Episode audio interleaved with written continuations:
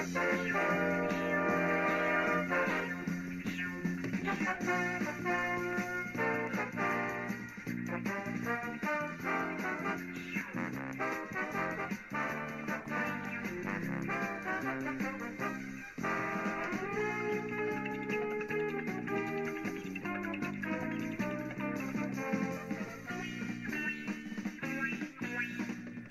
It's another edition of the Talking Mets podcast here on this Monday, June the 24th, 2019.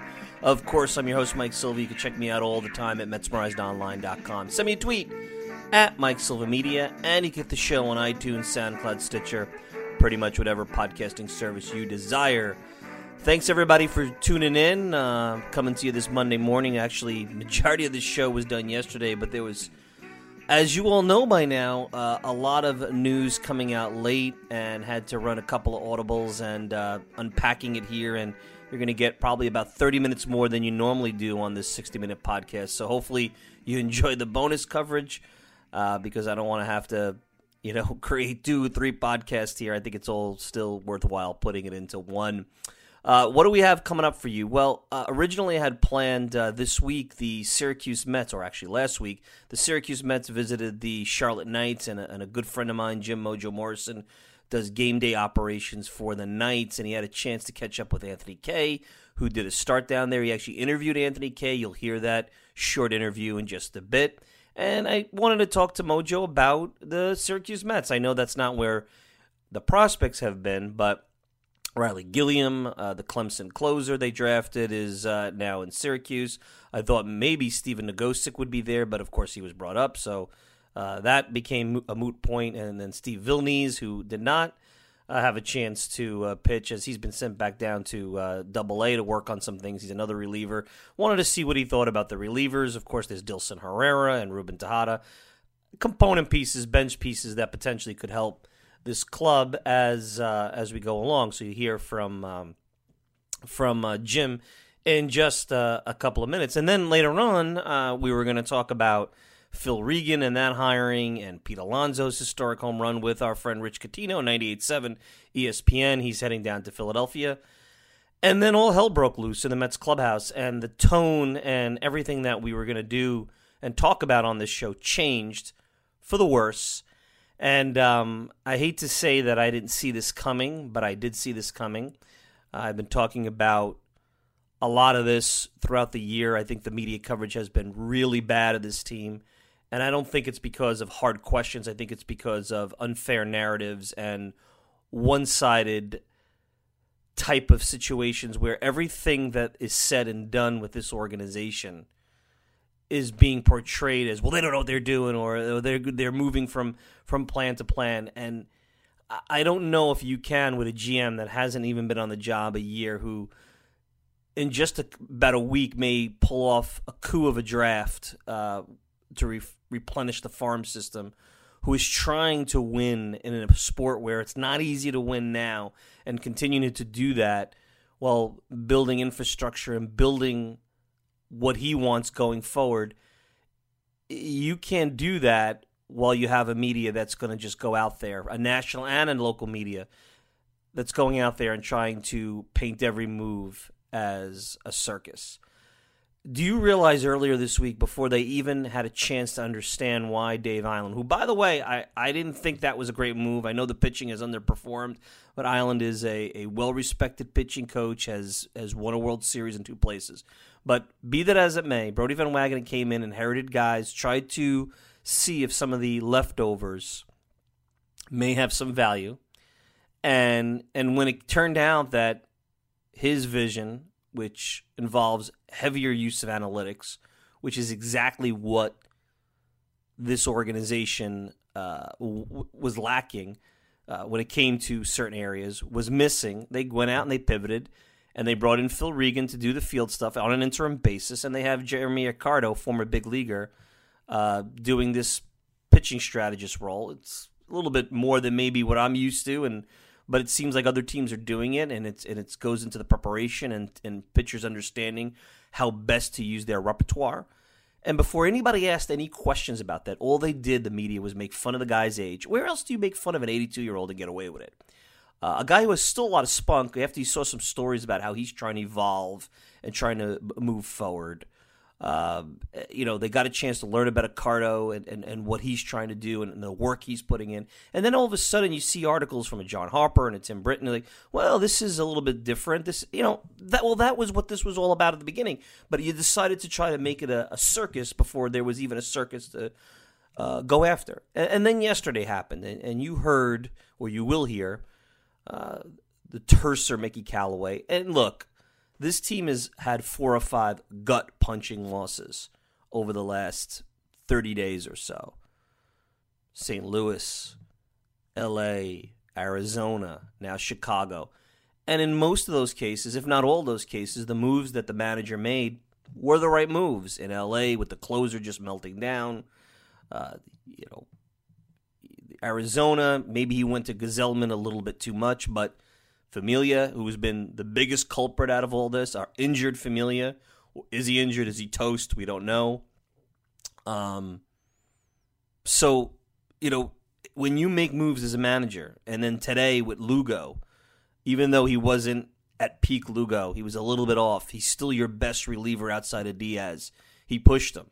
He pushed him because he didn't trust bringing Gsellman with runners on base because he really doesn't have at this point with Familia out a plan B where the formula right now is when we're ahead, we're going to go Lugo on the days he's available for an inning or two, and then Edwin Diaz. You know, that's the blueprint. And it's easy to sit back and second guess that. And it's a fair question by, I think I believe it was Matt Ehalt of the record.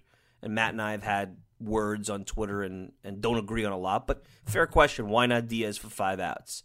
And it sounds like there's a hesitation there. I don't know if it's the proper hesitation.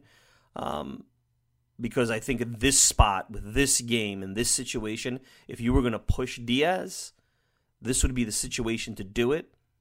Maybe five is a bit much as you start to, especially against the club, as you get to the middle of that order that you know seem to be really working the count and and making these relievers go deep because you don't want a reliever going 25, 30, 35 pitches.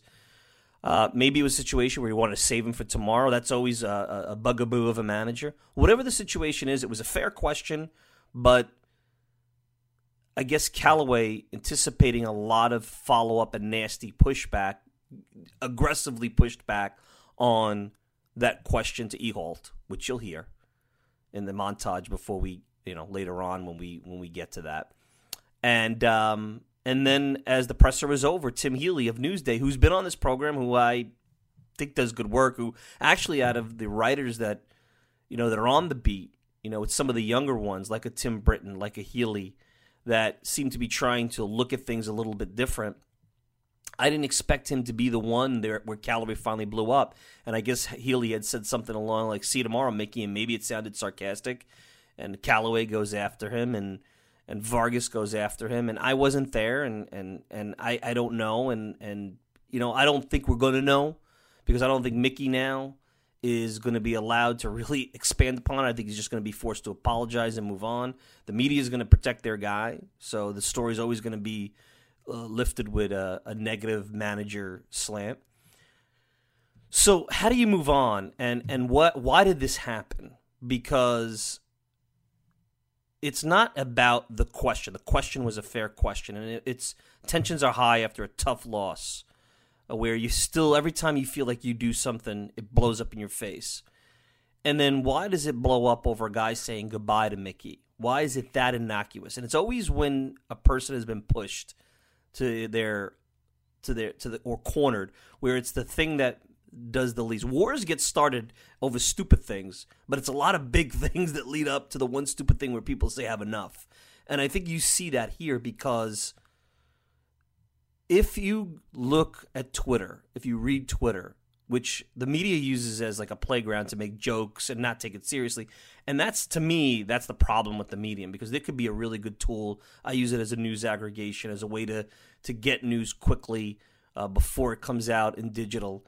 But it's not really being used like that. Maybe because these guys are burnt out, they're they're tired, they're they're they're they're living and breathing this sport we could turn off the game when it gets crappy. They can't. They have to sit there and wait. They got to deal with travel, which in this country is, is worse and worse all the time. Um, you know, I know they're getting paid, but it's not an easy job. They chose it. And I think at times that's where some of this behavior stems from. So I am making excuses for them, but I also understand. I always try to understand what the other person's up against because it's never black and white. I try to look at context. I try to understand, well, if I was in their shoes.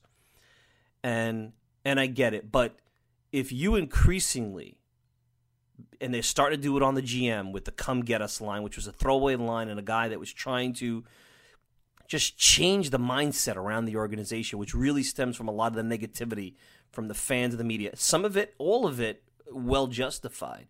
But at some point, it's tiresome. If every time you want to look at the glass half empty, if you want to live life like that, then you know I feel bad for you because I think this guy Brodie Van Wagenen and I think Mickey are trying to do the right thing.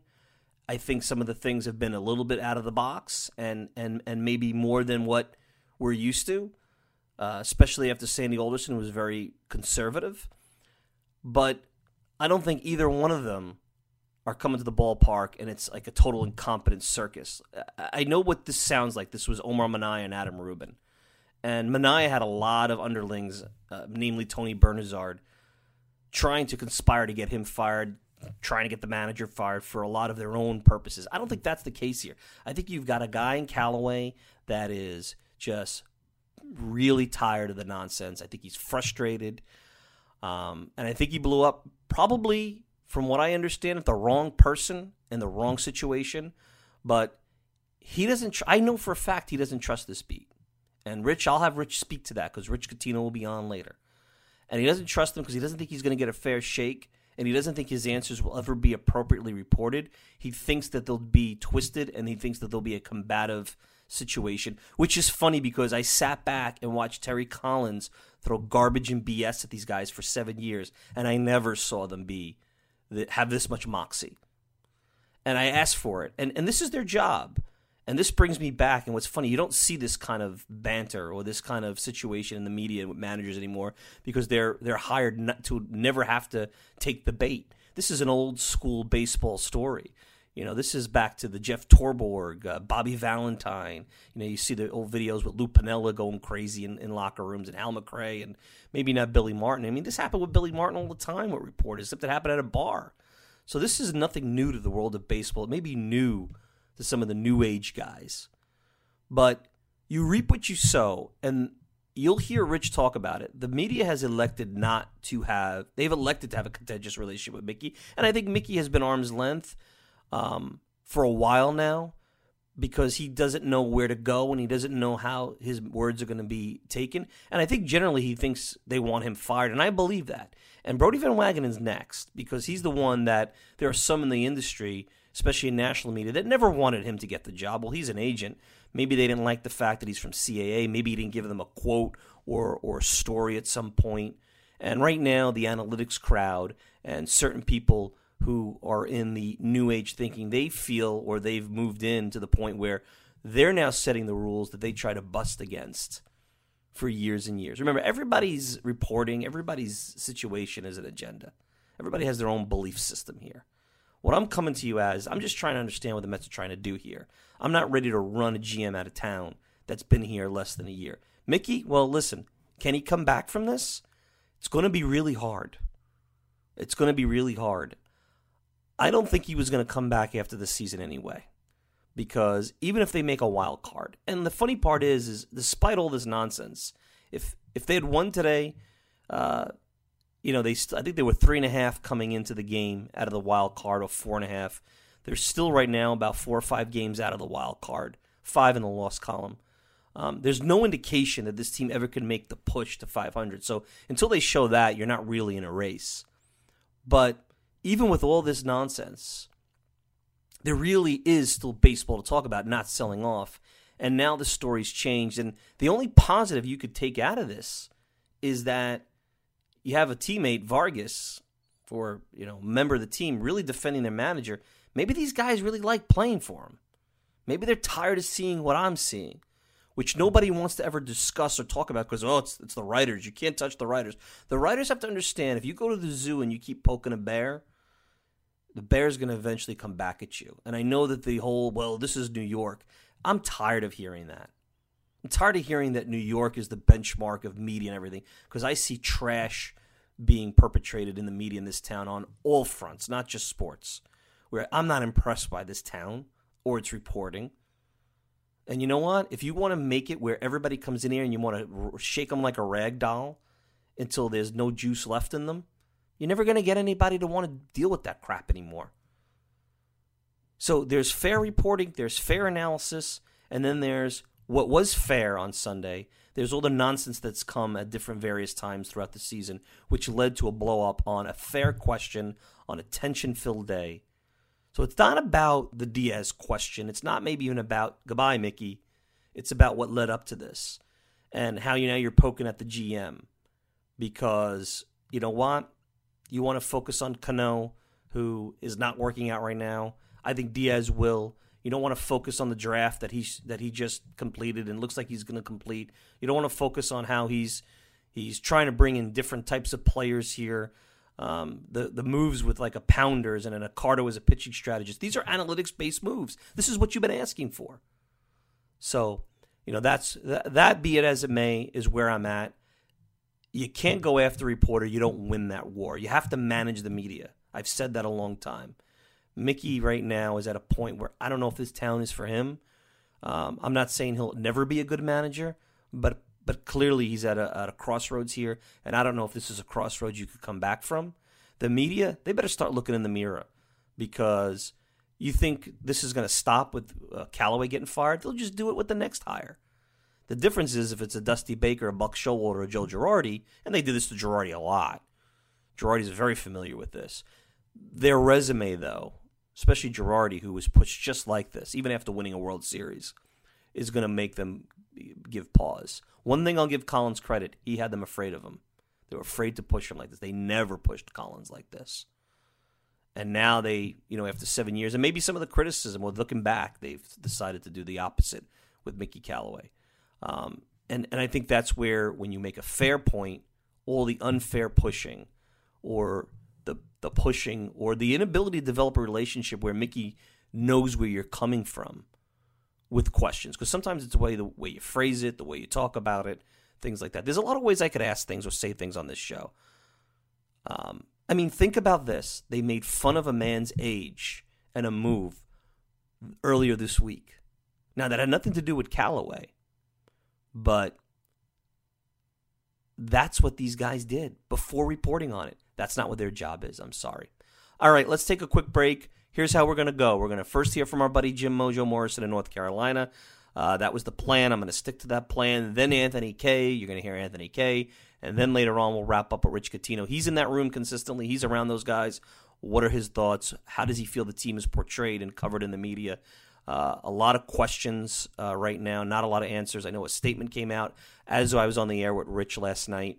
So uh, we'll read that statement from the Mets, and then we'll take it away. We may have to do another podcast about this, uh, especially considering there'll be a press conference and whatnot, uh, or I'm not some kind of conversation the media will have today in Philadelphia. You're listening to the Talking Mets podcast. We'll be back with more right after this.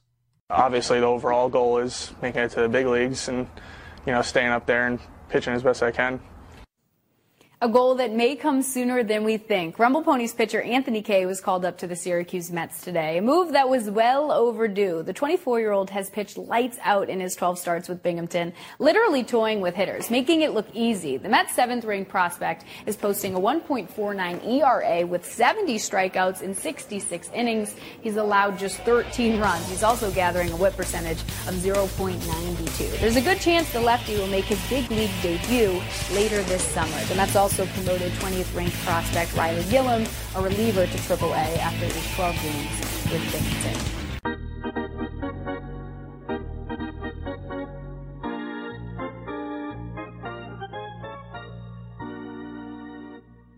We're back, and uh, joining us, a good friend of mine down in uh, North Carolina. He works for the Charlotte Knights. He does game day operations over there for MILB, minorleaguebaseball.com. Uh, does a ton of other stuff. Covers uh, high school down there. Uh, writes for the Gaston Gazette. CarolinaSportsLink.com has done Afternoon Drive. Uh, a friend of mine has covered the Jets up here. Uh, worked with me over at ESPN Radio. Jim Mojo Morrison at JimMojoMorrison.com. And he had a chance to talk to Anthony Kay and see the Syracuse Mets this past week as they came into Charlotte and played the Knights. Mojo, pleasure to have you on. And it, I'll start off with this. It's nice. You've been working in uh, minor league baseball, the International League, league now for what eight years, and this is the first time we could actually call you and say, "Hey, you got a chance to see the Mets AAA club, how they look." Uh, other than maybe the All Star game, we had a chance to talk to Wally Backman and see some players. But this is a this is a brave new world for the Mets, who haven't been in the International League in in quite a long time. Yeah, I was there. I started back in 2012 when Matt Harvey was coming through with the Buffalo Bisons and uh, the, and Wally Backman, of course, you mentioned him. And then the next thing you know, the Mets are in Las Vegas. Uh, Wally came into Charlotte in 2015 as the uh, PCL manager, and th- that was the last contact we had with any type of uh, Met affiliates, uh, is even here in Charlotte and, and the International League. So it's kind of nice to have uh, the Mets uh, in the International League in Syracuse. Uh, it, it was quite an interesting week, uh, three days here in Charlotte when the Mets came through. A lot of a lot of happenings here. Yeah, and I think part of the AAA team, and and you'll say this, I'm sure, is the Mets are using it as a 4A place for depth and 40 man depth, and not necessarily off the bat for their prospects. And we've seen an impact. I mean, you know, uh, uh, Brooks Pounder is a reliever, took a car service from Lehigh Valley to get to uh, Citi Field so that he could be available that night. You know, we heard the Rajai Davis story where he came and hit a home run after the Uber guy got lost. It's a big difference, and I think most people understood that.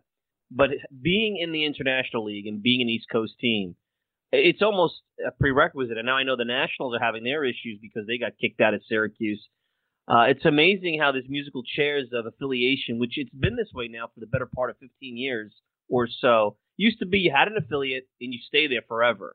Now it seems like it's you know every two three years it's musical chairs, but it's good to see the Mets now own Syracuse, so they're not going anywhere anytime soon.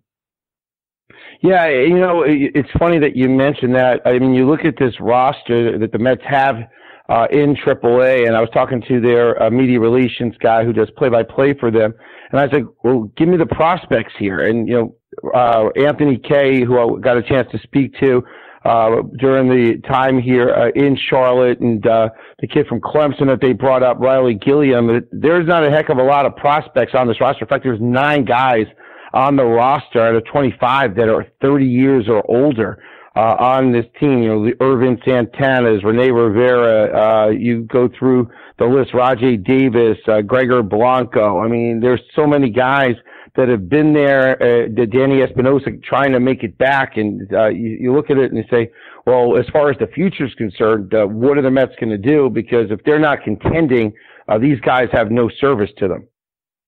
Anthony Kay is uh, one of those prospects, those few prospects, and you had a chance to watch an inning of him the other night, and uh, it didn't go well for him. Uh, the fans uh, who are listening will hear an interview with Mojo and Anthony Kay right after this, a short uh, piece that Mojo did. Uh, Anthony Kay was kind enough to spend some time with him. So, uh, from what you saw, I mean, his first two starts clearly not the same level of performance that we saw in the Eastern League with the B the B Mets. They call still call them the B Mets, the Rumble Ponies. what were your thoughts on Anthony Kay when you saw him in that brief one inning?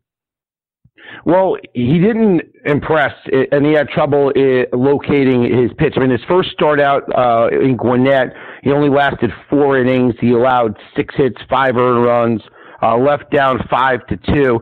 Uh, in Charlotte uh, the other night, I mean, he worked one inning, allowed four hits, four earned runs, walked a batter, uh, threw 42 pitches, and apparently in, in minor league baseball with uh, prospects. There's a, a, a, you know steadfast rule: you throw 40 pitches in the inning, they yank you.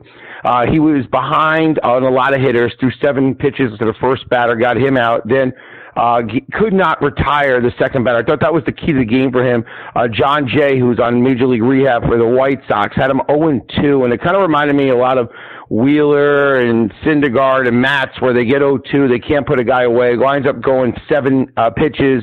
Jay gets a base hit on an 0-2 that left, was left out over the plate.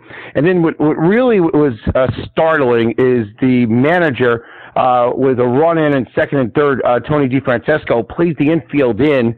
Uh, the next batter gets hit, and then you know the, he would have gotten out of the inning with just two runs and about 32 pitches. Instead, four runs, 42 pitches. I'm not sure why you play the infield in in the bottom of the first down, one nothing with runners on second and third. Uh, but apparently that's what Tony DeFrancesco did, and it, it wound up costing his number one prospect a chance to pitch uh, further in the game. So Kay was lifted after just uh, one inning. He topped out Mike about 97. I think he averaged about 93, 94. Uh, but the location on the off-speed pitches uh, was the biggest problem. He was getting behind hitters and just could not locate the uh, off-speed stuff it's interesting because that was one of the conversations I know at you know the fans they clamor they see as a 1.4 whatever ERA down in Double A. And I, look, I've covered the Eastern League. That is a pitchers league. Some of those ballparks, you know, they're just you know Trenton is one of them. The ball doesn't necessarily carry out of there.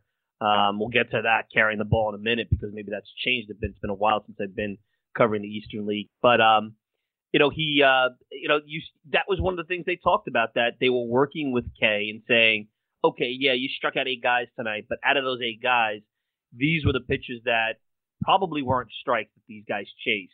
And as you get to AAA and then the big leagues especially, they're not going to chase. So it sounds in the brief time that you saw him, that's the issue that he's still not locating his pitches. Is it location or command? I guess that's the question. And if he doesn't begin to locate those pitches, uh, he's not going to make that jump. He's he's going to be a star in, in the Eastern League, and that's not what this is all about. Now, again, let's be fair. Uh, that's not a big deal after two AAA starts, but this is something they've talked to him about, and this is where the numbers for us up in New York and, and on Twitter and and you know all this talk radio and podcast yelling at the Mets. Why is Anthony Kay not you know making these spots start? Why are you looking at uh, Walker Lockett or you're looking at Wilmer Font? Well, here you go. You just heard a guy who saw him in person. Yeah, you one thing when you look at pitchers, numbers, you know, they do lie uh, because there's certain things that they do uh, with people in minor league baseball to try to make sure that the numbers are where they need to be. Because when you look at the sheet, it's like, oh well. I mean, you got to look at guys in person. You know, I always reference that uh, movie uh, Trouble with the Curve with Clint Eastwood. Sometimes standing in front of a computer and looking at numbers doesn't always tell the story. You got to go out and watch a guy pitch. You got to watch his location. You got to watch uh, what he does when there's guys on base. What is his you know, fortitude in, in, in tough situations.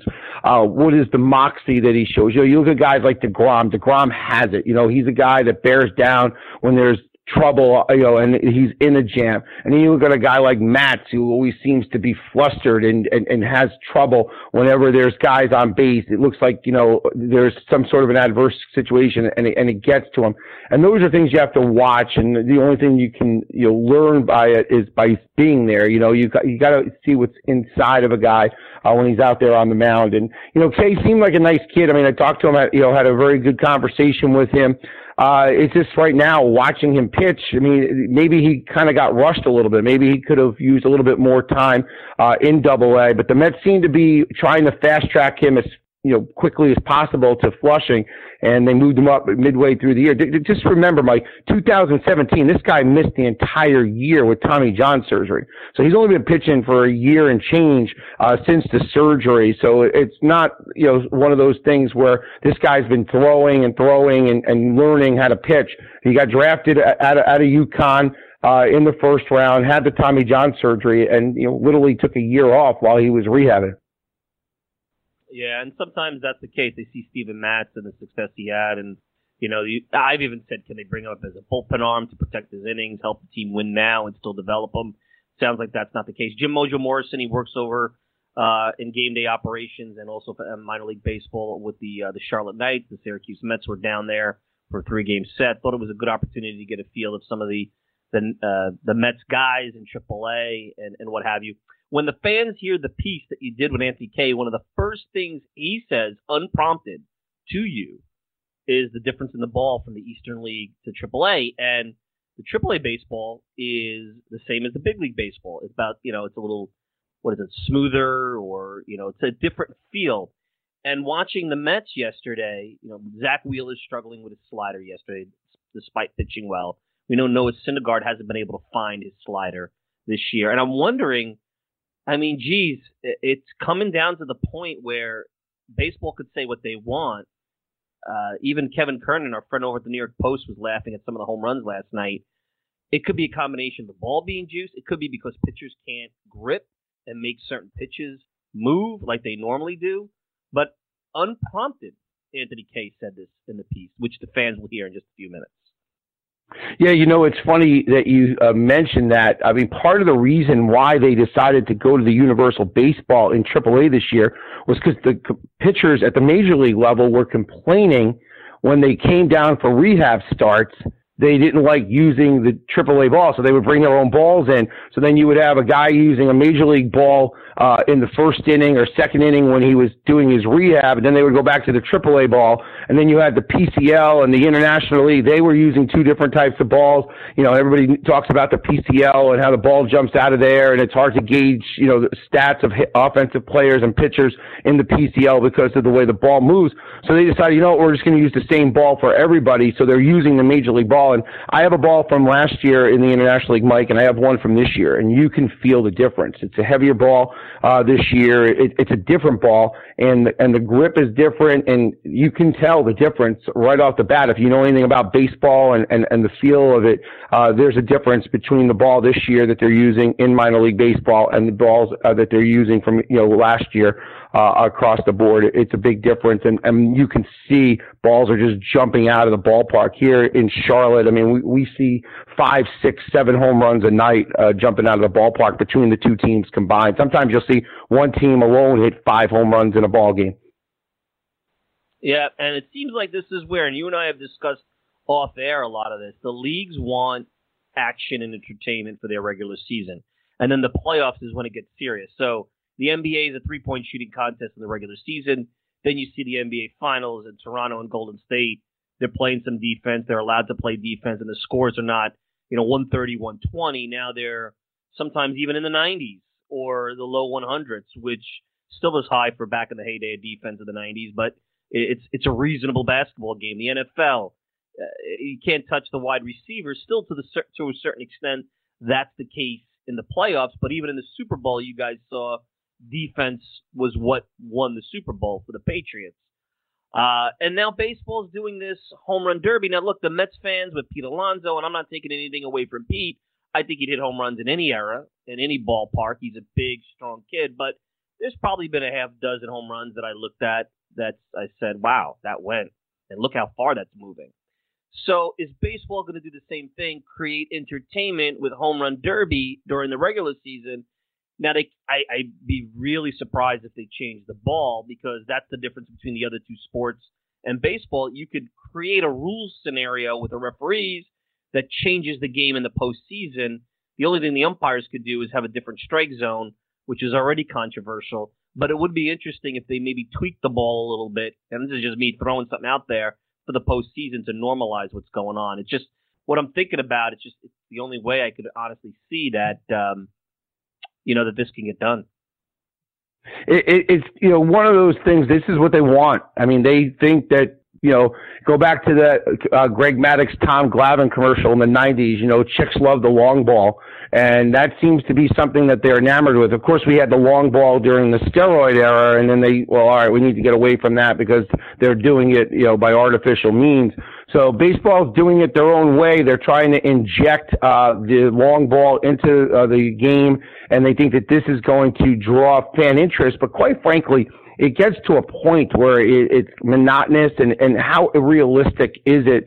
Because you know, you mentioned, you know, the ball being juiced or it's heavier or whatnot. It's kind of like watching somebody play video games after a while because it's just like, all right, balls out, balls out. You know, they talk about pace of game like we have this, the pitch clock in minor league baseball at the AAA and AA level. Uh, that works as far as, you know, moving things along in between innings and stuff.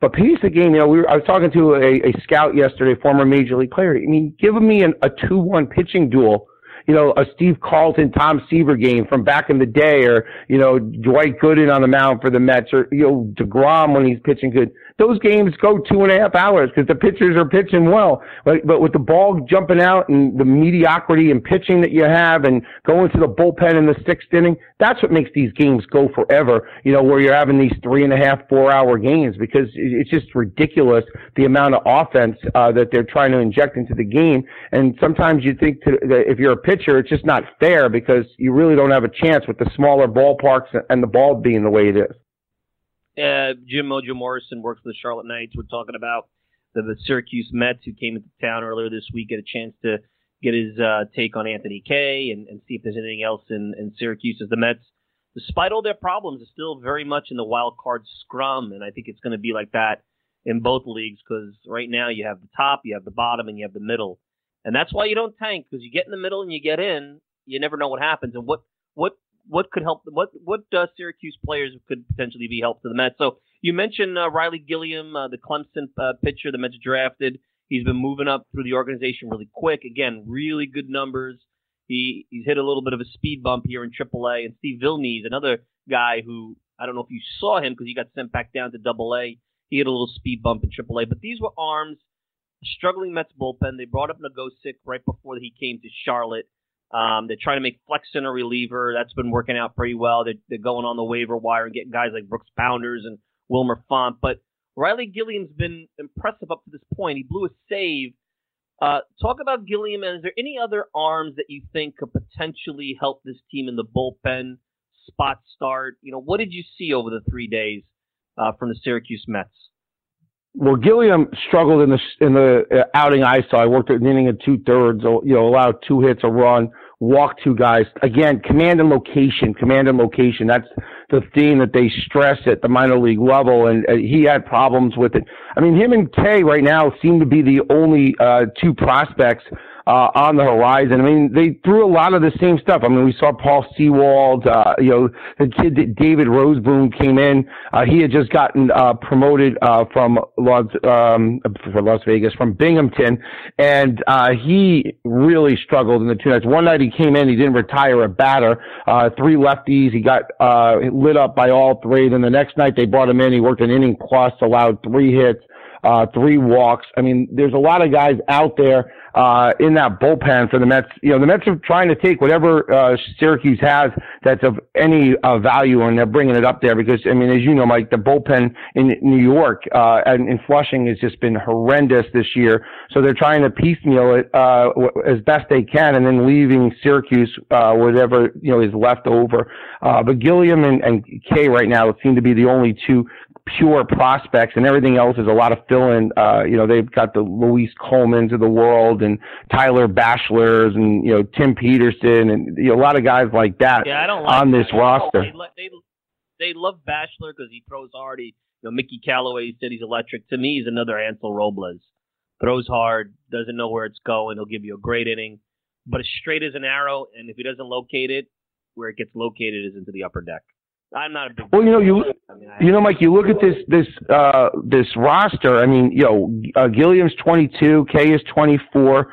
Uh, they have uh, Eric Hanhold, uh, who's 25, and Bashlor's 20. Everything else is 28 and above on that pitching staff down there. I mean, so these are guys that have been around. They, you know, they're recycled uh, players, and there just there just wasn't a lot of uh, promise. I mean, it is it isn't a bad thing, and you're going to see more of that in AAA because now teams don't value these 30 and overs. They need jobs, and their only job is going to be, well, I'll get a, a split contract uh, like Hechavarria, who was down here earlier in the year, and now he's on the big league roster. Uh, and I'll wait for my opportunity either here or opt out and go somewhere else. This is going to be AAA baseball mojo, I think, for for the better part of the future, probably maybe forever. Well, the Yankees used to do it, if you recall, in Scranton Wilkes-Barre. You used to see them, and they had all like, you know, guys that were, you know, four A players, as you and I like to say, or guys that were looking for a job, and you know, the Yankees would stockpile them in AAA, and then if they needed them during the course of the year, uh, they would bring them up. That was their philosophy until they loaded up with all those prospects that they have now and these young guys. But yeah, the Yankees went with that philosophy for a, a number of years, and you know, it worked for them uh, over the course of uh, their uh, you know history. So you know that's what the Mets seem to be doing. You know, uh, Brodie Van Wagenen, I guess, thought that this is a team that was going to contend uh, when he you know constructed the roster in the off season. So he loaded up the AAA roster uh, with a lot of these type of guys to try to add depth and value uh, to the uh, Syracuse Mets roster because you know, quite frankly, the Mets prospects, if you look at the organization, they're down in in A ball, like low A and uh, high A baseball. That's where all their prospects lie. Uh, Columbia's got a lot of pretty good players, and uh, that's where the Mets are going to get you know their influx of young players uh, coming through in the future. But that's a couple of years away. Um, you know, of course, they traded the two kids to Seattle that were uh, really good prospects in that Cano Diaz deal, uh, which I think they're going to rue the day that they did that because I think Cano's done and, uh, you know, Diaz is, you know, well, we've seen him so far at the beginning of the year. But yeah, those two kids were really good. And, you know, they gave up on both of them. And Seattle knew what they were doing asking for those two kids. Uh, and, you know, Van, uh, Wagenen gave them away. So that was a deal that I wouldn't have made if I were the Mets because those two kids are going to be real good. Couple of things before we wrap up here. Um, first thing is uh, there are a couple of old friends that helped the Mets make the playoffs on the roster. Ruben Tejada all of a sudden is is hitting like uh, Miguel Tejada in the AAA, but that's what 4A players do. And Rene Rivera's having a nice time down there in AAA, and I know they love Tomas Nido, uh, who really can't hit, but is doing a great job with the staff. Uh, Wilson Ramos has hit, uh, or recently has started to hit, but he's looked really bad defensively. Uh, the term lazy has been used by Callaway publicly. That's that's disturbing. And uh, you know, we've talked a little bit about is Ramos the issue with the staff, which is debatable. I mean, he's a guy who caught Max Scherzer. So maybe Rene Rivera is someone that eventually could help if there's an injury. Uh, and Ruben Tejada, has he rediscovered himself? Has have the Mets found something? And even um, I shouldn't leave out Dilson Herrera, a former uh, you know prospect that left for Jay Bruce, has come back. You know, never really made it with the Reds, and uh, they got him from Marlon Byrd from the Pirates when he was a big prospect.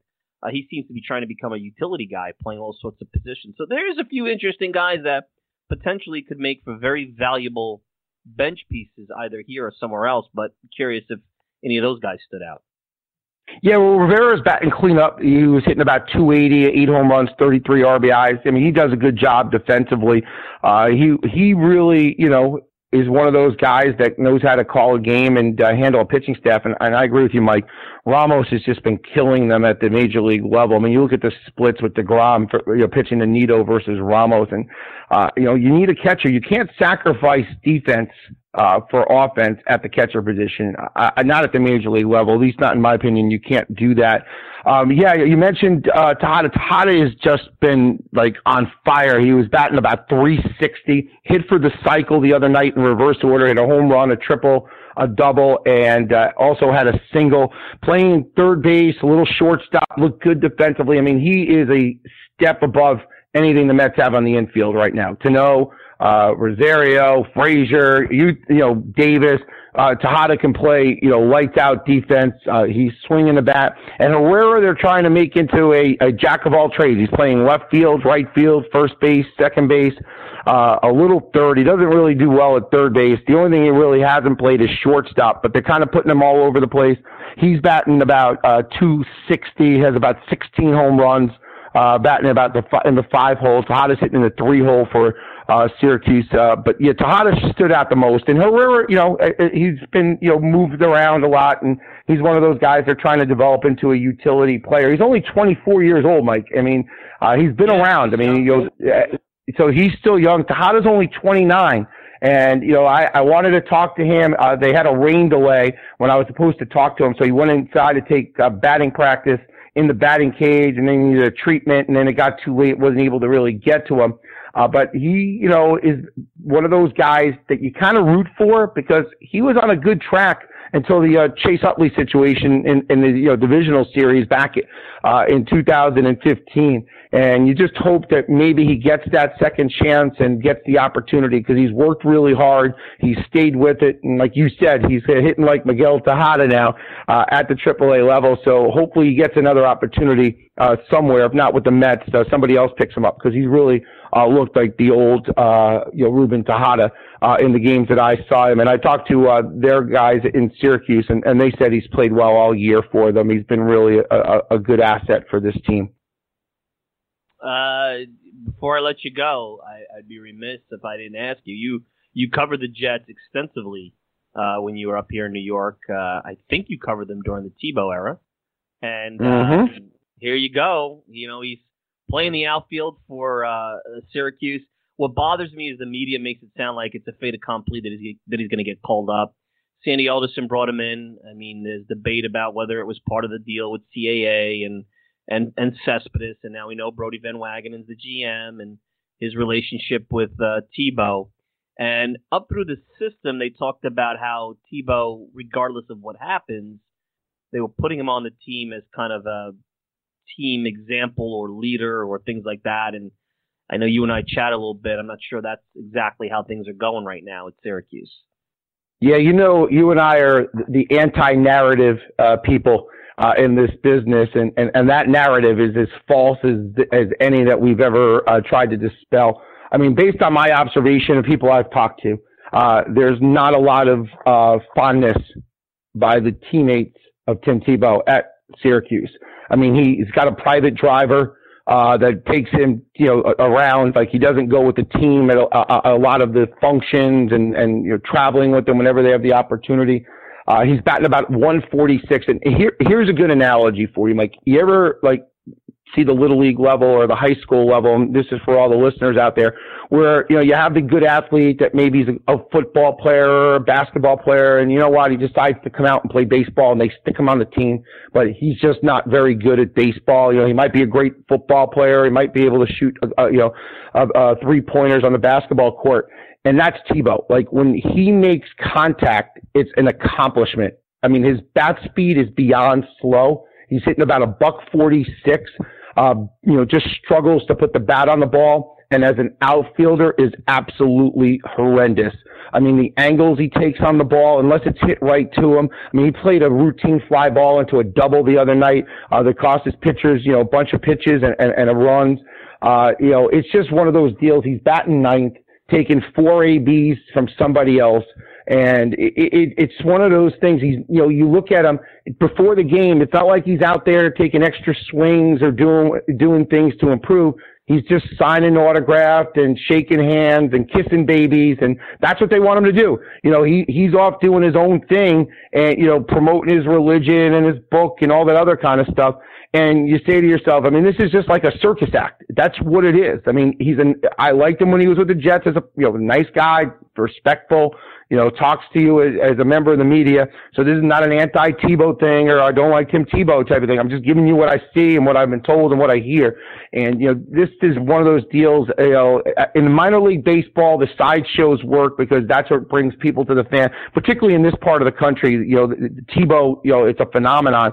I don't know what it's like up in, you know, in Buffalo and Rochester and, and, and places like that in Syracuse, you know, but it's just very, you know, disheartening from a baseball perspective because the guy's really just not that good, and you're taking a position and a spot away from a potential other guy to develop for you. Uh, I mean, anybody else, they would have been released a, a long time ago. He's just not a baseball player. Well, Mojo, listen, thank you so much for getting in touch with Kay. We're going to hear that in just a few minutes. Uh, great insight. Always a pleasure talking to you. Now that the Mets are in the same time zone, you know, we could maybe do more of these when it's relevant. We've been waiting for this for so long. So be well, man, and uh, we'll talk again soon. All righty. All right, Michael. Great job. Uh, just keep up the good work. Anytime you got my number, just give me a call. It was a pleasure. All right, Jim Mojo Morrison at Jim Mojo Morrison on Twitter. Follow him. I know he's down in Carolina, but uh, Charlotte Knights. Maybe you get a chance to see what's going on when the uh, Syracuse Mets are in time. Town, town. Jeez. Uh, anyway, let's take a quick break. When we return, you'll hear Jim uh, Mojo Morrison interview Anthony Kay short interview. We'll hear from Anthony Kay and then later on, our friend Rich Catino, uh, ESPN. We'll talk about the current Mets and what's going on in Flushing as the Mets still in this wild card scrum. So, anyway, we'll take a quick break. We'll be right back. Hey, Mets fans, I'm going to let you in on a little secret. If you're looking for the best unbiased and independent coverage of the New York Mets, then look no further than MetsmerizedOnline.com. Metsmerized Online is the go to place for comprehensive Mets coverage, including exclusive interviews, daily original articles, great weekly features, in depth analysis, minor league reports, game by game breakdowns, and so much more.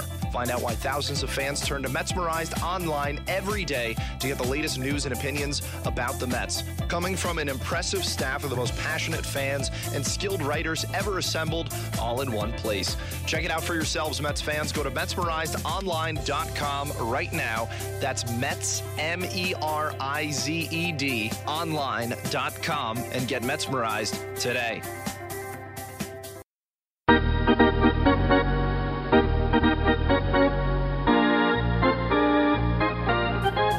We're talking Mets here at BB&T Ballpark in Charlotte, North Carolina, with the New York Mets top pitching prospect, number three in the organization, just recently added to the MLB pipeline, top 100. Uh, Anthony Kay joining us.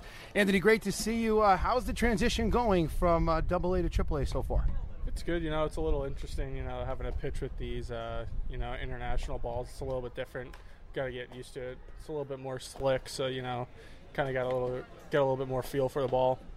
Now, your first outing last week against Gwinnett, you lasted four innings. When you look back on it, uh, gave up uh, five runs, six hits, struck out six, walked one. How would you grade yourself? Uh, I mean, I just got to get ahead a little bit more. You know, I mean, you know, those six strikeouts that I had, I was getting ahead and, you know, putting them away. And, you know, I got hurt in the second and third inning because I was getting behind. You know, they're taking advantage of my mistakes. All right, for Met fans that are familiar with you, you uh, went to Ward Melville, same high school that produced uh, St- current Met Steven Matz fellow softball. Um, you and Stephen, uh, I know he's four years older. Did you ever cross paths uh, during your time growing up playing uh, sandlot ball out in Long Island? Uh, we never played together, but you know we have these clinics that we go back, and you know all the former players and current players go and help you know other kids in our town and so you know I've seen him there a lot, and you know I talked to him about uh, you know how's how's it going with him and things like that. Were you a Mets fan growing up, or did you root for that evil empire in the Bronx or some other team? Yeah, I was rooting for the evil empire. Not no longer. now, Mets drafted you out of high school, uh, but you chose to go to UConn and uh, pursue uh, some school and some college experience. Uh, did you regret that, or are you, you glad you made that decision? No, definitely glad I made a decision. You know, I got to play at UConn for three years. You know, got to experience things like Team USA and you know Cape Cod, and you know won a conference championship there. And you know, it's definitely uh, three of the most fun years of my life playing baseball. The Mets uh, come back after you're draft eligible. Uh, you know, after your three years in college and draft you again. What was going through your mind when the Mets took you the second time? Yeah, you know, they were like they were the hottest team on me the whole time. You know, going through the whole draft process and things like that. So you know, I wasn't really surprised, but you know, it was it was really cool to you know get drafted by a hometown team, and you know, really excited. Now, after you get drafted, you wind up having to get the Tommy John surgery, which seems to be the trend in, in Major League Baseball, minor league baseball, uh, for that matter as well. What was that experience like for you? Was it disheartening? I mean, how did you keep your spirits up, not being able to play for an entire year? Yeah, it's not fun, especially you know when you first get drafted. You know, you want to get out in the field and show everyone what you can do, but you know, you kind of just got to be patient with the process, and you know, kind of just do what you know everyone tells you to do, and you know, stay strict with the rehab and the throwing program, and you know, definitely came out stronger from it we're talking with Mets pitching prospect Anthony Kay here at BB&T Ballpark in Charlotte, North Carolina. Uh, he is the Mets' uh, number one pitching prospect, number three overall in the organization, and in the top 100 of MILB pipeline. Anthony, when you look back, if I was, was scouting you or you were scouting yourself, and someone asked, "What is Anthony Kay, the pitcher?" How would you give your, a scouting report on yourself? That's a tough one. You know, try to uh, you know attack the zone and you know put guys out quick rather than you know getting a little too cute, and you know I'm not going to really overpower anyone. Just kind of just pound the zone and you know let the defense do the work. You've made the fast track through the organization in the last uh, year and a half. Uh, right now, the, the, parent club, the Mets, they're struggling in the bullpen, but they've made the statement uh, that they're not going to bring you up to pitch out of the bullpen. Would that bother you if they did do, change their mind and bring you out of the bullpen? Would, would you welcome the opportunity to go up there and maybe help them uh, coming out of the pen at least to start?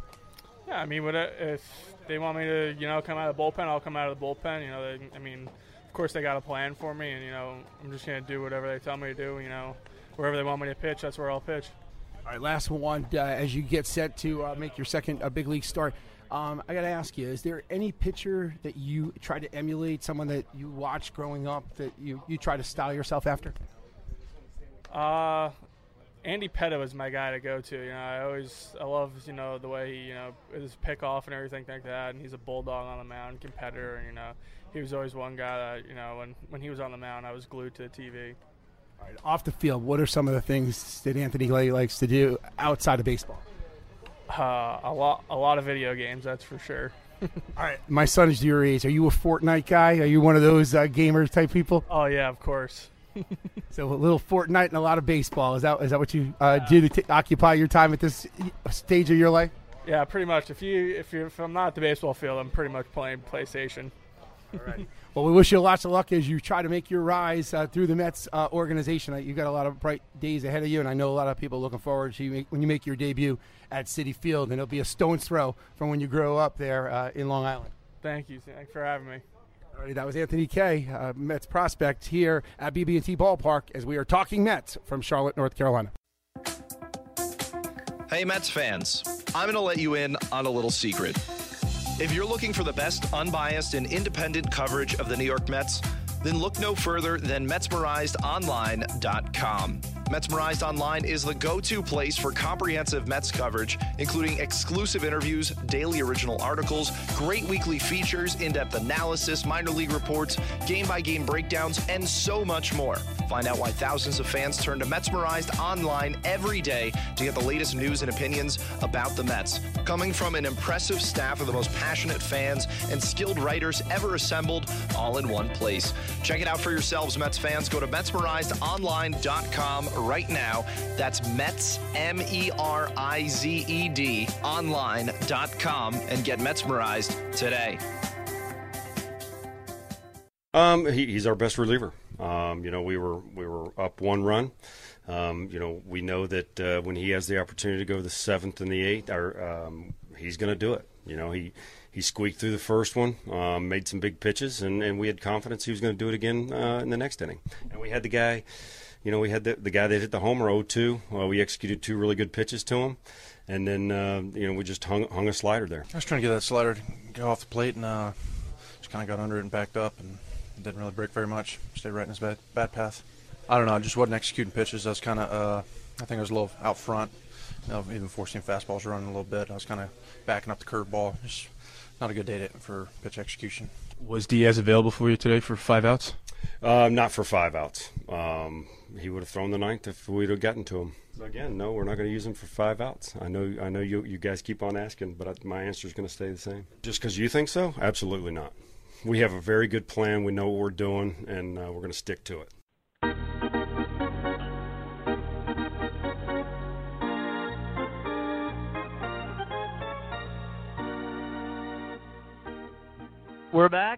Joining me from uh, ESPN Radio 98.7, you can check him out on Twitter at Catino9.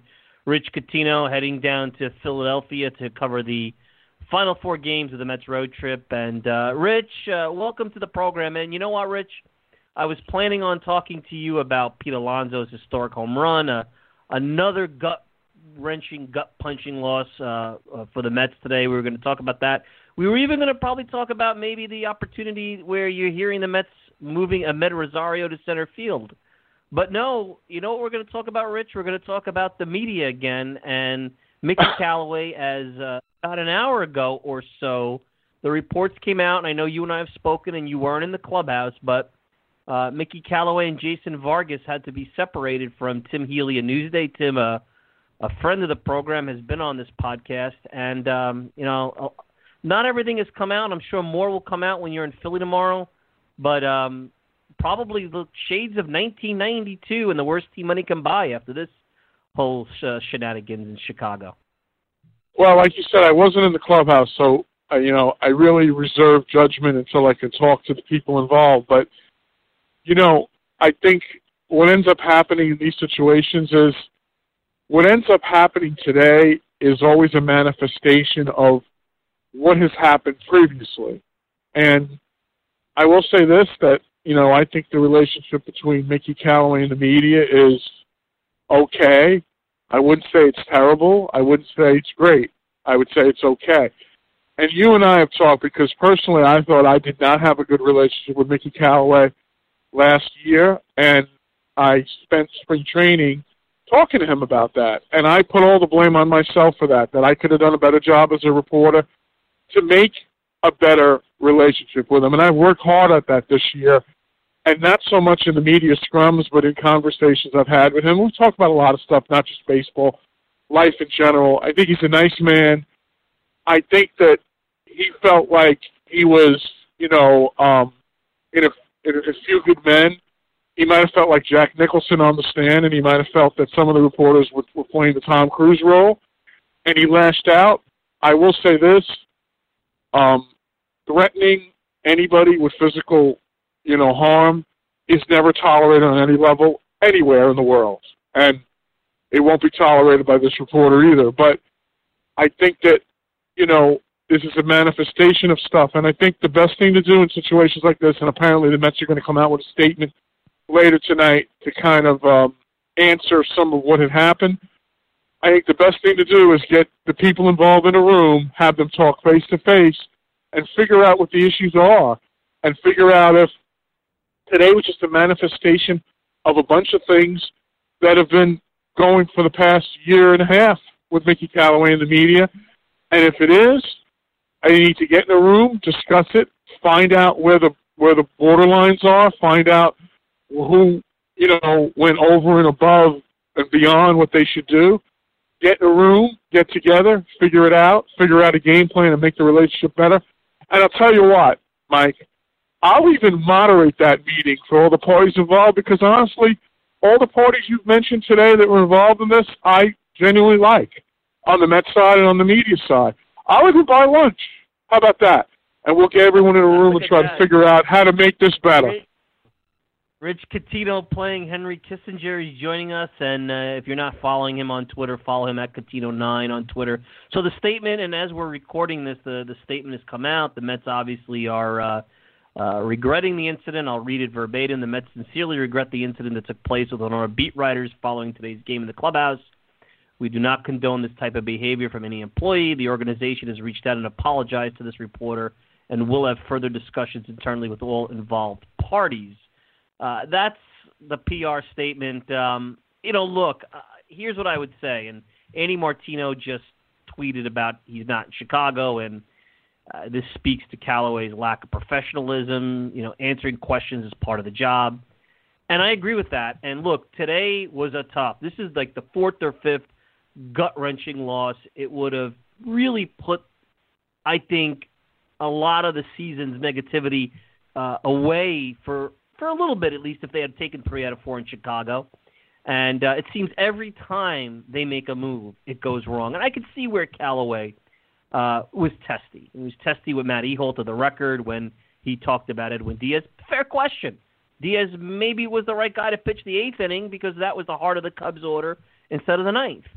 Um, but I think this is a manifestation of a lot of different things, and I and I think what what I'll defend Callaway on, not his behavior, because he blew up, but he's a human being. Uh, and Vargas, I guess, you know, probably he's just re- defending his manager because I don't, I don't know, see where he would get involved unless said reporter had said something about him that was festering for a while. There's all the snarky comments on Twitter. There's the active campaigning to fire him. Um, I feel like a beat that had no ability to ask a tough question for seven years when Terry Collins was the manager, all of a sudden the last year and a half has been able to really go deep in on Mickey. Uh, and, and analyze and scrutinize just about everything. Now they're going to Brodie Van Wagenen and they're taking his "come get us" statement and they're twisting it. Uh, it seems like there's a very large anti-Wilpon contingent on the beat. There's a lot of closeted Yankee fans. I know for a fact some of them grew up Yankee fans on the beat. I think that that plays into that and, and I think there's some guys on the beat that are burnt out from the job in general, and um, you know they don't really want to do a good job because I don't see a lot of good reporting uh, day in and day out. I see some. I think there's two or three pros in general in this town, uh, and a lot of ways. And I know I'm putting you in a bad spot here, Rich, because I know you got to see these guys tomorrow, and I don't. Um, but they also have my number. Some of these guys too, if they have an issue with it. Um, this is as poisonous of a beat Maybe not to the level that the Knicks has been over the last few years, uh, but it's it's surely coming close, in my opinion, as someone who's observing well, this from the th- outside. This is the thing that I always try to do when I'm on the beat, and I've been on the Met beat since 1984, so I've probably covered more Met games than anyone on the beat, and except from the broadcasters like Howie Rose and Gary Cohen, I, I've seen more Met games than anyone on the beat. I've been in more clubhouses than anyone on the beat. I've been in more spring trainings than anyone on the beat. And I'll, I'll say this: if I had a journalism student that I was trying to teach, I would let them know that the baseball beat is a very hard job and it's not for everybody. And it and it kills your personal life. It kills your family. There's a tremendous amount of traveling. Baseball's like that friend that empties your liquor cabinet and leaves your liquor cabinet empty by the end of the night. So I think it does that over a season. So I empathize with the lives that they have because I've lived through it too. It cost me a marriage in some ways and, and, and tons of things that, you know, just get in the way of your life. So I get it, I understand it. However, I do think that the relationship that a beat reporter has with the manager, it's like any other relationship in your life. You have to work at it every single day. And I said it at the start of the call. I don't think I did a good job of it last year with Mickey Callaway. I put it on my head, not on Mickey's head. And it's gotten so much better this year, which, you know, I talked to him on the phone, I talked to him in the dugout. It's not just the media scrum. And I worked on that, and it was a goal that I wanted to do in the off season, and I, I, I think I pretty much accomplished it. Brodie is a very outgoing guy. Uh, Brodie Van Wagenen would probably not make a lot of money playing poker in Las Vegas because he's going to say what's on his mind. Okay, I like that, and I have found a way in speaking to him about things. But I, I'll tell you what frustrates me sometimes, Mike. That sometimes you sit in the press box and the narrative's already been written, and now the game is just a detail to kind of make that narrative fit. And I look at my job totally reverse. That the narrative is based on what I see that day. The narrative today is did Mickey Callaway make the right move? It's Seth Lugo, Lugo now not available for two, three days because he's thrown so many pitches in the last three days. And if Edwin Diaz is one of your core players, this is the kind of game you wanted to bring him in because, as you said, this was not just winning three out of four in Chicago. It would have given the team an emotional lift. So I think all the questions they asked were pertinent questions. Sometimes, though, when the tone of the question is so accusatory, the follow up just makes the manager manner and manner. So maybe sometimes you're better off not doing the follow up and doing the follow up when he's walking out in the hallway and pull him aside, and that's where you do the follow up. But I think part of the problem is that these media sessions are all televised. They're all out there. And it's a way, too, for reporters to make a name for themselves in the whole session that they're doing. I never look at it that way. I look at it, I have a job. I have a job to do. I hold the ESPN microphone. I make sure it's in the camera shot, but I also make sure that I talk to all the pertinent parties. And, you know, there's been a notion on Twitter that I've been called a lot of things, Mike. I've been called a Met shill. I've been called, you know, a proponent of the organization. I can safely tell you that not a dollar of anything from the Wilpons have come into my wallet while covering this team since 1984. And I will say this, that I think that I've, I create an objective view as much as I can.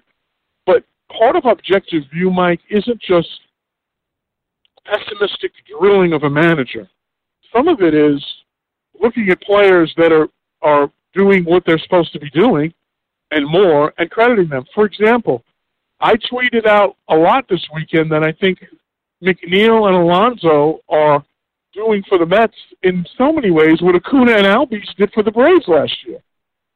And I've gotten torn down from a variety of people for that. But if you look at the numbers and you look at the type of, of you know, you look at the type of years both those guys are having, they're all stars. Whether they become all stars or not, I could really care less. They're all stars in my mind. And I think what the Met organization doesn't like, and I don't want to speak for the Met organization because they may feel totally different than what I'm about to say. I think they want more objectivity from the people that cover the team in terms of credit them when they do something well, and certainly disparage them when they do something badly. Certainly ask the questions you want to ask, but don't make it like it's the end of the world if it's not the answer you want you you if it's not it's not the answer you wanted it to be. And the interrogation and the follow up questions, sometimes those as I said, are better done in a one on one setting. And I'll tell you, I've lived through a lot of Met managers. I lived through Bobby Valentine and the media not liking him. And I developed a relationship with Bobby Valentine where he would he would describe to me why he put five infielders in the infield in a walk-off situation. Why John Olerud stood in a certain spot in first base and holding a runner. But I didn't do it in a media session. I didn't do it, it to grill him to make him think that I didn't think he knew about baseball. I did it over a slice of pizza in spring training, or I did it, you know, in the hallway of Shea Stadium, or I did it in the dugout and developed a relationship with Bobby Valentine, who helped me so much through 9/11. I lost five people in that building I grew up with, including my accountant. And Bobby knew I was having trouble with it, and he took me aside and he kind of let me know that you know life has to go on. And I'm not trying to make this a corny session on your great show, Mike, but sometimes there are certain relationships you have to work harder at to make better. And it's not all an equation that's the same for everybody. And I think sometimes the media feels it has to fit into this equation of how you're supposed to interview someone and the answers you're supposed to get, but it's not an equation. Relationships aren't an equation. Every relationship we have in our life is different because every person we have a relationship in, in our life is different. I I would gather, Mike, that the woman the woman you married, you have a much different relationship than the first woman you dated with. And it's the same way in in sports reporting.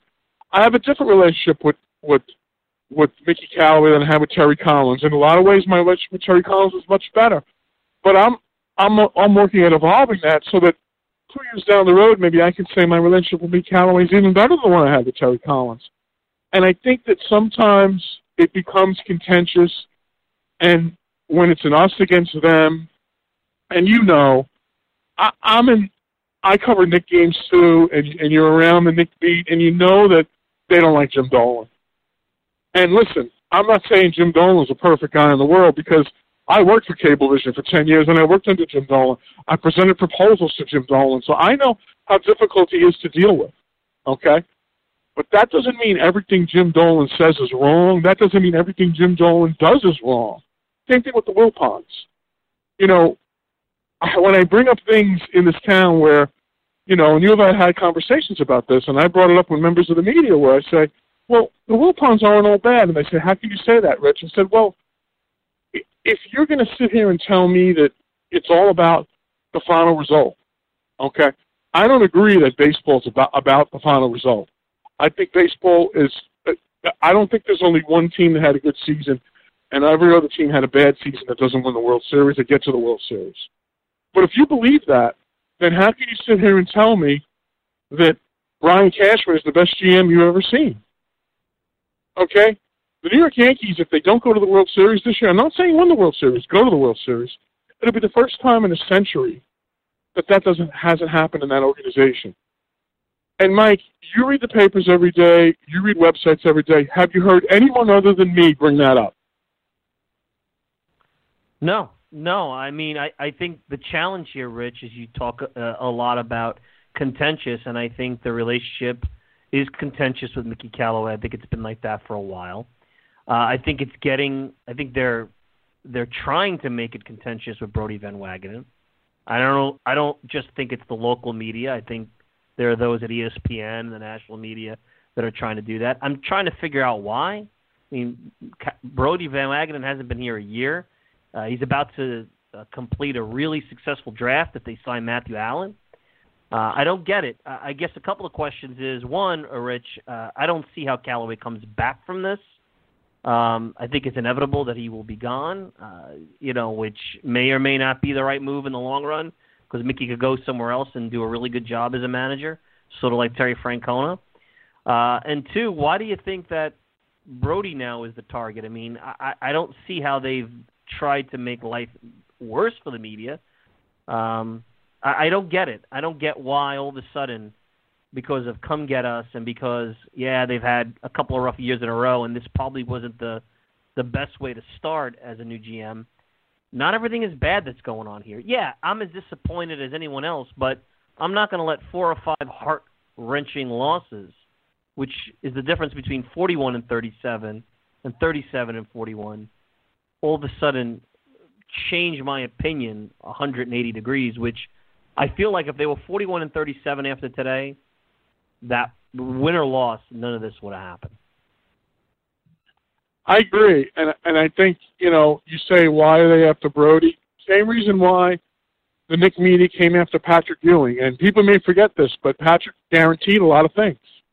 We're going to win a championship this year. We're going to win. We're going to win, and people made fun of Patrick with that. And I think Brodie's comments were taken that way. I didn't take Brodie's comments that way. I'll tell you how I interpreted Brodie's comments. I'm confident we could win this thing, and I'm confident we could play with any team in this division.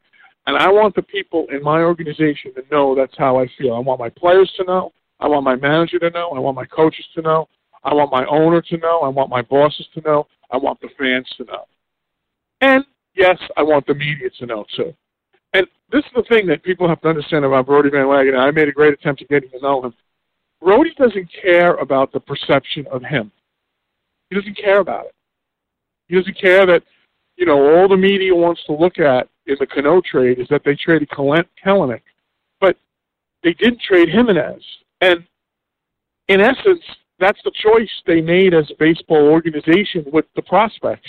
That, and I know Gimenez was discussed in that trade. Okay, and the Mets said no way. So what the Mets said is they think more of Gimenez than they do of Kelenic. Now you can agree or disagree with that, but I don't ever disparage a general manager when I can understand the philosophy. I may not have to agree with the philosophy, but if I understand the philosophy, Mike, then I I give him credit. Okay, then I say, okay, I understand the philosophy. I may have done it a little differently this way, but I understand it. The problem I've had when the Mets have built teams in the past is when I couldn't really understand the philosophy, you know, of waiting and waiting and waiting to add players. It's not like the NBA or the NFL where you're trying to get salary cap numbers down so you can find better free agents. Okay, and there are times when I thought the Mets should have made moves to bring in other players. I didn't think Keuchel would have been a good move for them. But I do think Kimbrel would have been a good move for them. And well, it remains to be seen how Kimbrel does with his new team and how Keuchel does with his new team. But my point on the whole thing is, I I would have done it differently, but I understand why Brodie didn't do it that way. Um, I respect it. I respect it because I think he's a brilliant baseball guy. I respect him because I think he's always accessible to me whenever I need to talk about and have questions with him. And I think, you know, I hear things in rumblings. People say, well, why does he have to always be around? I'll give you an example. He does a nice thing. And believe me, I've been trying to lose weight, so this hasn't really helped me all that much. But he does a nice thing before every homestand. He leaves, I won't even say the name of the donut company, but he leaves boxes of donuts on the writer's side in the press box for us to have and says, have a good, have a good series, have a good homestand, or whatever he writes there was one day where he didn't leave it there, and that became a bigger story. The fact that, that the donuts weren't there than any time when he had the donuts there.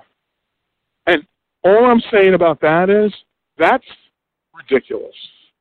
And you know, there are times when you know, listen, I I have a very good relationship with both Jeff and Fred Wilpon. I've covered the Mets for a long time. I've lived through a lot of things. I understand the Madoff thing, and the Madoff thing is what people take as their hatred for the Wilpons. But I think what people need to understand about the Madoff thing, and the Madoff thing is past, that the Wilpons, although they may not have been as big victims as some people, they were still victims. And the court records have proven that, that they were victims. The guy's best friend took money from Fred Wilpon and the Wilpons family's greatest friends, including play, including people like Sandy Koufax. Okay, so the Mets were victims too. Now, should they have been more aware of what Bernie Madoff was doing? Absolutely, but I think they've taken that story and they've run with it.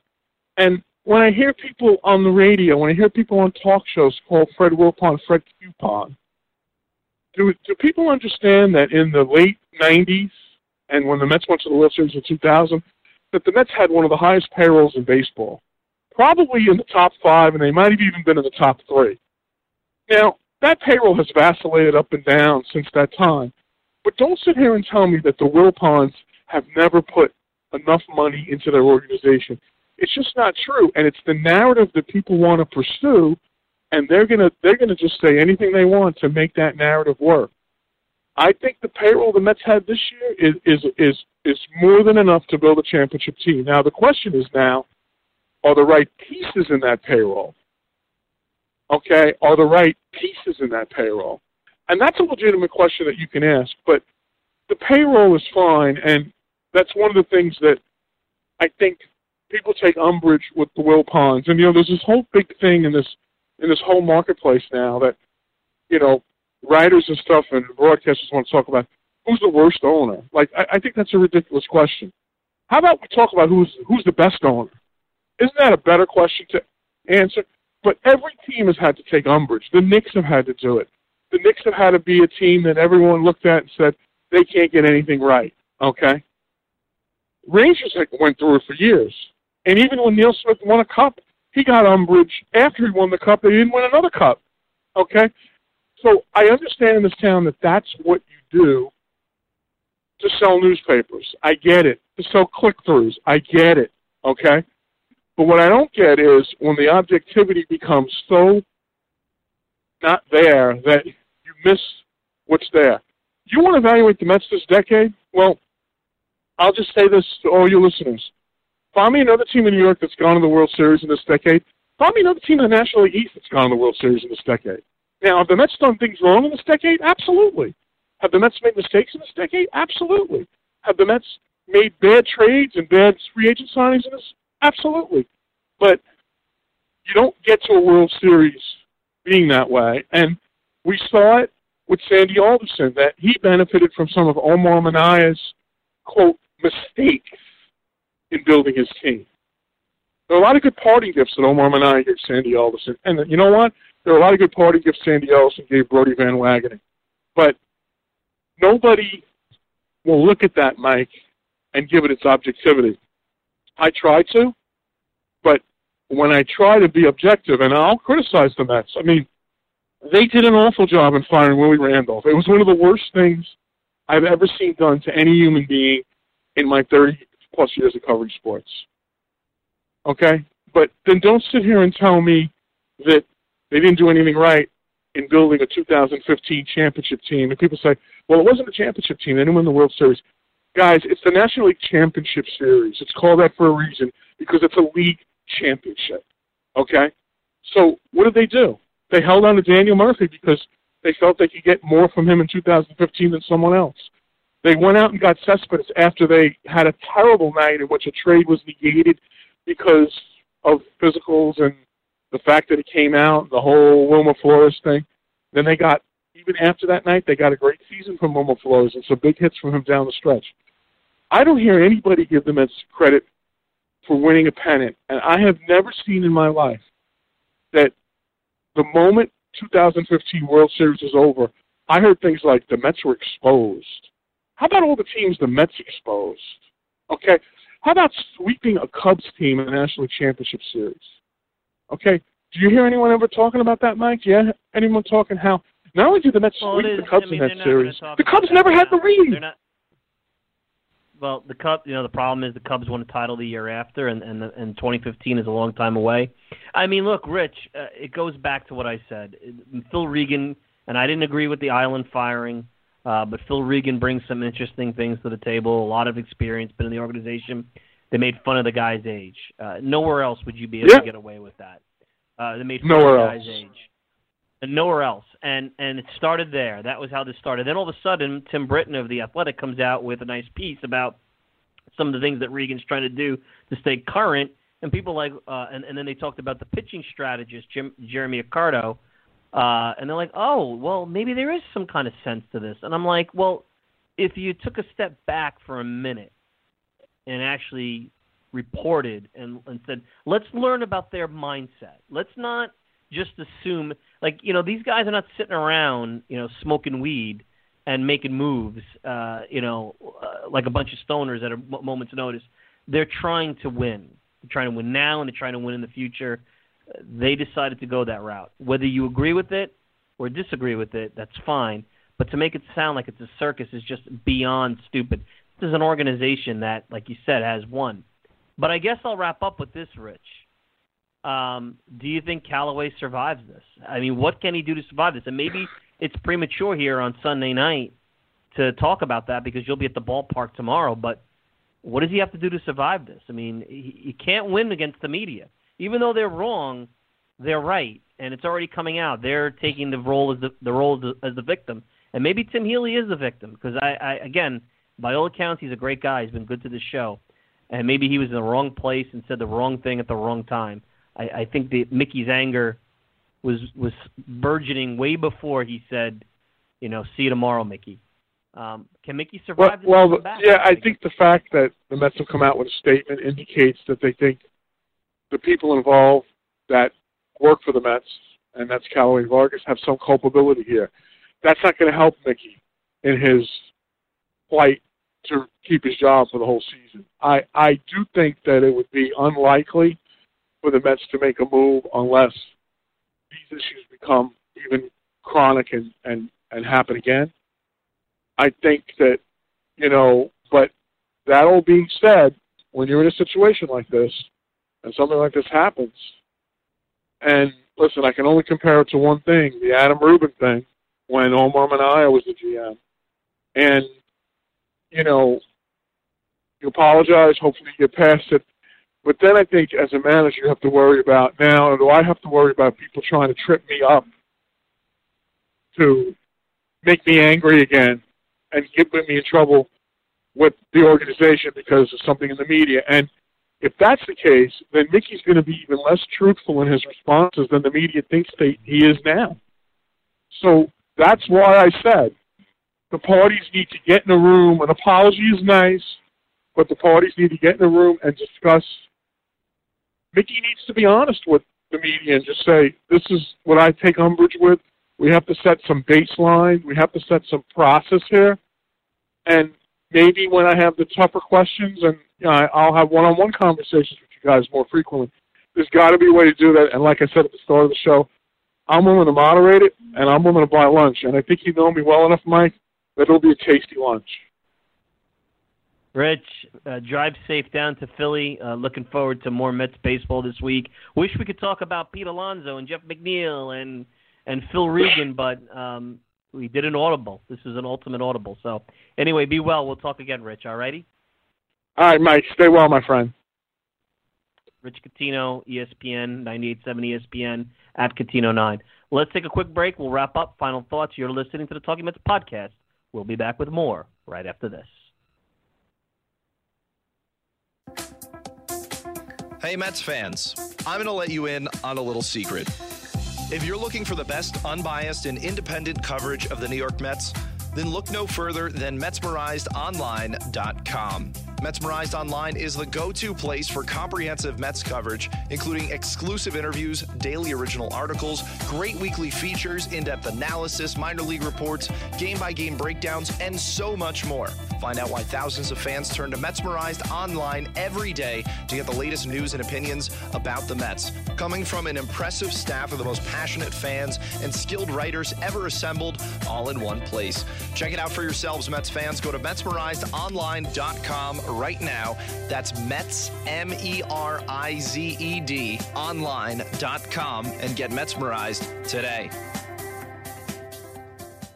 I want to thank everybody for tuning in a little bit longer than we normally go here on the program. I want to thank our good friend down in North Carolina, Jim Mojo Morrison, at Jim Mojo Morrison on Twitter. I want to thank Anthony Kay for joining him and for coming on the program. Uh, good luck to him as he continues his progression through the Mets system.